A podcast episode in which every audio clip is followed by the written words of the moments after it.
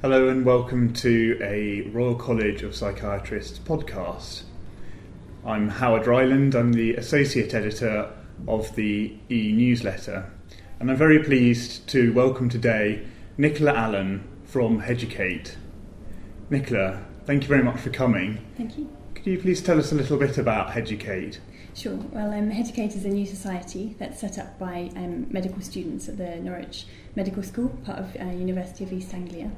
Um, it's only been set up since probably last September, um, and we're a society aimed at tackling stigma within um, mental illness.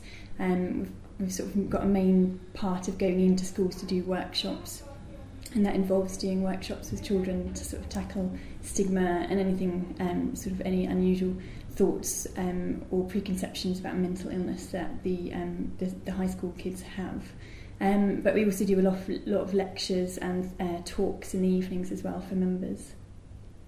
Thank you. And how did you become involved in Headucate and what have you enjoyed most about working with the programme? Okay, um, well, I sort of became involved right from the word go, really. Um, Susie Parker, the president, it was her um, sort of amazing plan, really, um, and thought about getting a lot of people involved in it over the summer. Um, so she just put a note up on uh, the UEA MedSoc Facebook page, which uh, is very popular, saying uh, you know that she'd quite like um, to start the society up about mental health awareness.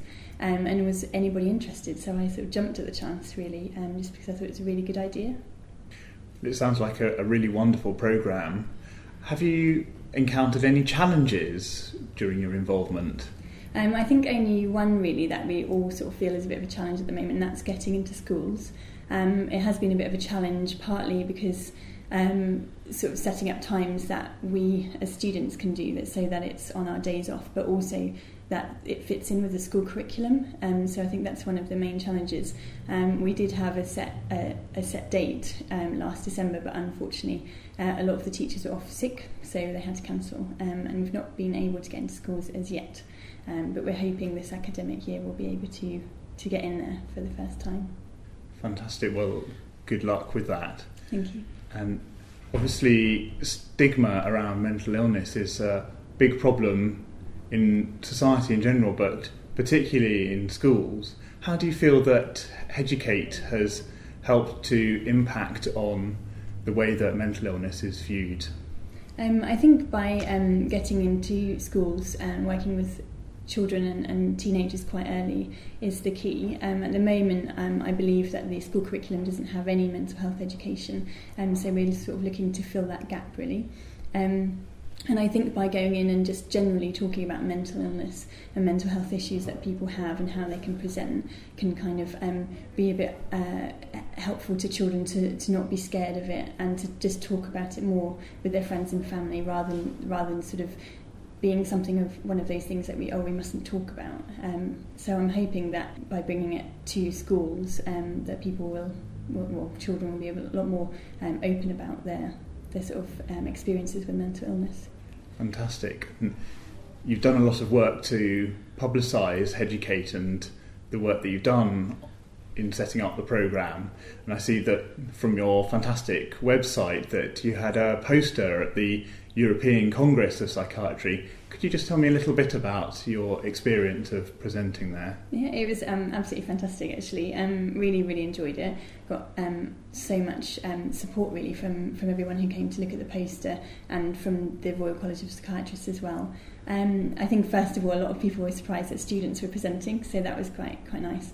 Um, but also, just everyone who came to see it said that it's that's the one thing that seems to be missing from schools so gave a lot of support to us, saying that you know carry on doing the good work that we're doing, and um, hopefully some other university students will do that sort of nationwide. Hopefully. Yes, fantastic. I mean, it, this seems like something that would be very well received in many other parts of the UK. And what would you say to anyone who was looking to replicate the success of Headucate in their own university or take it into their own school? I say definitely jump at it because it's it's a really good opportunity. Um, a lot of the other universities have psychiatric um, societies, which we don't.